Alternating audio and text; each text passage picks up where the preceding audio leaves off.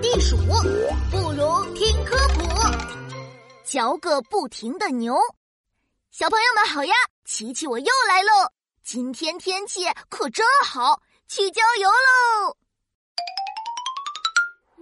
哇，蓝蓝的天，青青的草，美味的苹果和蛋糕，简直太棒了！哎，牛大哥也来郊游了，我过去和他打个招呼。嘿，牛大哥，你好呀！啊，是琪琪啊，你好。嗯嗯，哎。牛大哥，你嘴里嚼啊嚼的，是不是刚刚偷吃了什么好东西呀？我刚刚可没有吃东西哦。嗯嗯，那你嘴巴为什么一直在嚼呀嚼的呢？呃呃，这个不行，说出来你肯定会嫌弃的。嗯嗯哎，不会不会，你说嘛。真的？那我可说了。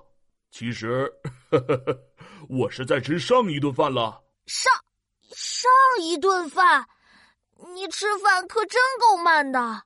不是，我正在反刍，就是慢慢消化它们呢。反刍是把胃里的食物返回嘴里，重新咀嚼。我们牛有四个不同功能的胃，吃饭的时候，我们随便嚼一嚼就会吞下去，交给前两个胃来初步消化。之后，食物会回到我们的嘴里，被我们反复细细咀嚼，再送到后两个胃里，最终完成消化吸收。